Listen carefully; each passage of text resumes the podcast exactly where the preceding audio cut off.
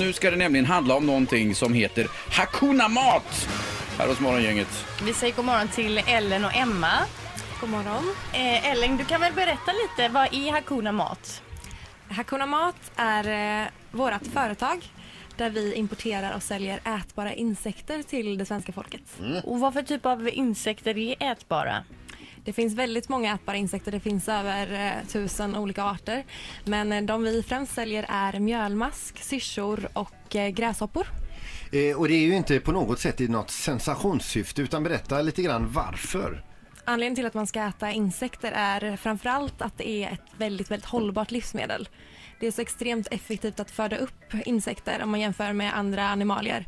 Och det är därför då FN har gått ut med att vi i västvärlden bör, borde börja tänka på att äta insekter. Men det är alltså, äta insekter, det känns inte så jädra mättande. Det är inte som att man byter ut liksom biffen mot en mjölmask. Nej, jag förstår vad du menar. Det är ganska många individer man får äta Ja. för att bli mätt. Eh, Men de är extremt proteinrika. Ehm, Syrsor brukar jämföras med nötkött och eh, insekter innehåller överlag ungefär 50-70% protein. Vilka insekter gillar du bä- bäst själv? Eh, Det är de som jag har med mig som ni ska smaka på här. Mm. Det är mjölmask. Bra, duktig du är Eh, Peter. De tycker jag är väldigt trevliga i smaken. Alltså ge mig en sån där mask nu. Du måste ändå hålla med om att mjölmask, det låter äckligt att äta det. Jag tror att det är en vanlig sak. Usch, nej men jag bara tänkte bara stoppa ner handen och ta en mask här. De är, det här är ju sånt som man... eh, Skulle man provar se också. mjölmaskar i verkligheten kräla omkring då skulle man ju dö. Ja, det här är ju de maskarna du kan få hemma i ditt eget mjöl. Ja. Men eh, det... Vad är det mer du har där borta? Du har någon yoghurt med någon müsli. Vad är det i müslin där? Ja precis, här är en granola då som vi och Emma har lagat. Vi bloggar även om ätbara insekter och där har vi då rostat syrsor och, ehm, och mjölmask återigen eh, i ugnen. Och kraft dem som ingrediens. Men Men Ja, du, du, jag nu nu ska äter ju- äter, smaka nu nu. Linda GI. Funkar det i hennes diet då? Eller hur, kan man Det är kategorisera inget den den i i någon någon socker i, sån sån där? va? där? Alltså. Men just nu funkar Jo, det. men jag menar, kan man kategorisera det till LCHF eller till G? Alltså, kan man lägga det i något fack? Det är ju, jag skulle jämföra det med att äta kött eh, om man tänker på näringsinnehåll. Mm. Är det socker i när man tillagar dem? Det beror lite på vad du vill göra. Vi har även gjort desserter och sådant med insekter. Men i den här så är det lite, det är lite um, honung. Får man smaka lite syrsa? Men det är mjölmask här eh, och... eh, Fånga upp en syrsa för de Syrsa. smakar väldigt speciellt.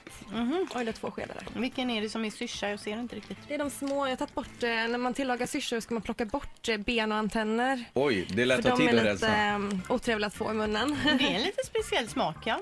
Så du sitter hemma och rensar eh, syrsor? Det händer att jag sitter hemma och rensar syrsor, ja. Wow. Jag får smaka på det här brödet också. Var det mjölmask i det sa du? Ja, Det är ju så nermalda här maskar. fröknäcke med mjölmask i. Nermalt alltså. Jag tror att det här är ganska gott faktiskt, alltså ärligt. Ja, visst är det. Ja, Men jag säger det, man skulle ju m- mycket väl kunna ställa fram den här, de här rostade mjölmaskarna. Nu säger inte jag detta bara för att för något sensationsvärde. Utan man skulle mycket väl kunna ställa fram det eh, bredvid nöt, eh, en skål med nötter och lite chips och så vidare. För det är riktigt gott. Ja, det var gott. Det smakar bra. Och så en 10,0 på Jag tänkte det. precis fråga vilken öl ska vi ha till det? Ja. Ett poddtips från Podplay. I fallen jag aldrig glömmer djupdyker Hasse Aro i arbetet bakom några av Sveriges mest uppseendeväckande brottsutredningar. Går vi in med hemlig telefonavlyssning och, och då upplever vi att vi får en total förändring av hans beteende. Vad är det som händer nu? Vem är det som läcker? Och så säger han att jag är kriminell, jag har varit kriminell i hela mitt liv men att mörda ett barn, där går min gräns. Nya säsongen av Fallen jag aldrig glömmer på Podplay.